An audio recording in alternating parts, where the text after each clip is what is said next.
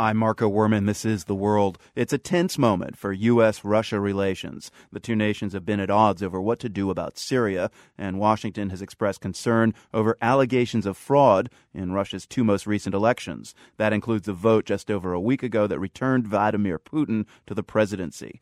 The Kremlin, meanwhile, has been critical of what it sees as American meddling with Russia's internal affairs. Michael McFaul is the new U.S. ambassador to Russia. He's currently in Washington for a brief visit. McFaul says the administration did note problems with the recent vote, but also saw something to be pleased about. We also, however, in our statement noted the positive trend of more Russians participating in the electoral process and really an unprecedented spike in participation of electoral observers. Uh, Marco, you and I know we've known each other for a long time. I've spoken on your program for a couple of decades, probably, and I've followed elections previously very closely. I've written books about it as a professor. Never has there been this kind of scrutiny by Russian society.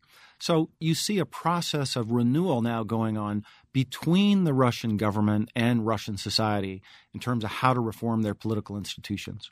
There's a real debate going on in Russia today that was not going on just six months ago. And it's a debate between the government and society, not just society debating with itself. Let's talk briefly about two key issues where Russia and the U.S. need to cooperate. You mentioned one earlier, uh, Syria. Help us understand Moscow's motivations vis a vis Syria.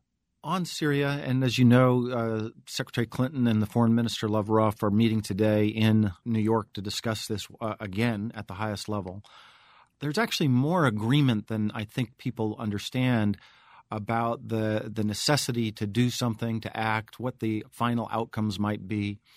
But there's a big disagreement about the means. The Russian perspective is that they do not want the UN Security Council voting to decide who leads what country. That's that's what they say to us in all, all of our meetings. And we say back to them, we as responsible important players in the international system have an obligation to stop the violence, to stop the atrocities that are being conducted inside Syria. That's part of our, our obligations as, as UN Security Council members as well. And that's the difference in principles that we've been arguing over for the last several weeks. If Russia doesn't want to negotiate uh, Syria through the UN Security Council, how do they see the negotiations happening? It's not clear. It's not clear to me. Can you imagine Russia shifting on its position on Syria somehow, or will it stand by President Bashar al Assad? Well, they would take issue with the characterization that they're standing by the president of Syria. You know, we have a disagreement about that, but they uh, emphatically say that's not their policy. They're against foreign intervention in the internal affairs of other countries all I know is uh, our policy is to continue to engage on this.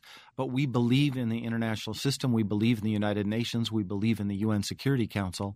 And therefore, we're going to continue to try to engage with the Russians so that we can find a common cause when it comes to Syria. And Iran, what about Iran? What's it going to take for Washington and Moscow to get on the same page in terms of how to address Tehran's nuclear ambitions? Well, Iran, by contrast, I think we've seen more agreement and cooperation uh, over the last several years, not just over the last several weeks. We do have an, a disagreement about additional sanctions. The Russians think we've pushed the Iranians too far into the corner.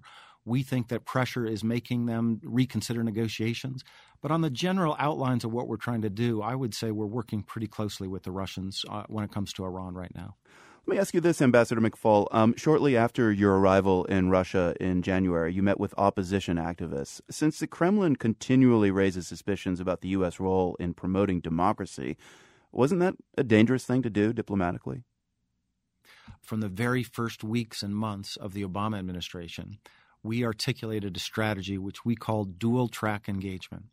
And by that, we say very clearly we're going to engage constructively with the Russian government uh, to try to find common interests.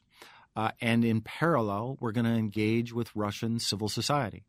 When the President of the United States was in Russia in July of 2009, he spent day one meeting with Medvedev and Russian government officials, and he spent nearly the entire second day meeting with Russian civil society leaders of opposition, student, business community.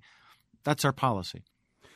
And as well, we uh, saw Prime Minister Putin charging Secretary of State Hillary Clinton of having sent a signal uh, setting off recent anti government demonstrations in Moscow. That seems to take it to a personal level. You're the envoy for the U.S. Are you concerned that that personal flavor might uh, end up at your desk?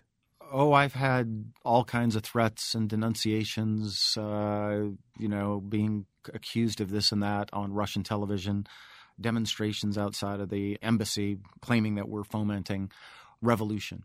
And what I would say is two things. One, okay, that's you know that's part of the job, I guess. Uh, we didn't expect it, but we can handle that. But the more important point is that those kind of comments are an incredible insult to the Russian people, the Russian citizens that went out and demonstrated. They weren't waiting for a signal from Secretary Clinton or Ambassador McFaul to go out to demonstrate for their electoral rights. Uh, that is absolutely a ridiculous way to frame the issue. So I hope moving forward, uh, Russian government officials will see the virtue of having a, a society that cares about uh, political reform and we'll make this about that as opposed to something that has to do with the United States because that's not what we're doing. Mm. And let's not insult the Russian people uh, who are taking, you know, they're the ones taking the, the, future of their country into their own hands. I'm wondering if you've done interviews on, on state run television in Russia and what's been the tone of those interviews? I have.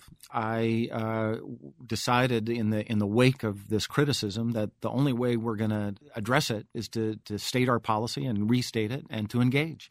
So I have been on their Russian state television, and you know, tough interviews, but that's good. I, I appreciate that. I'm on Twitter. Uh, something new for me. Right. I've never had a Twitter account until I, I went to Russia. I think I'm up to 20,000 followers now. That gives me a direct way to communicate with Russian citizens in a way that I, does not have to be mediated through state television or otherwise. We got nothing to hide. Our policy is on the table. Our cards are down. The reset is what we've been doing for the last three years, and we're not changing. And so I see my job as the ambassador out there is to try to, to explain and articulate that to as many people as I can. And even in some rare instances, by the way, I have done diplomacy over Twitter where mm. I've engaged with Russian government officials on Twitter debating a policy with, you know, 20,000 people uh, watching. That's I think that's a good thing. Michael McFaul is the U.S. ambassador to Russia. He joined us from Washington. Congratulations on the posting, and thanks very much. Thanks for having me.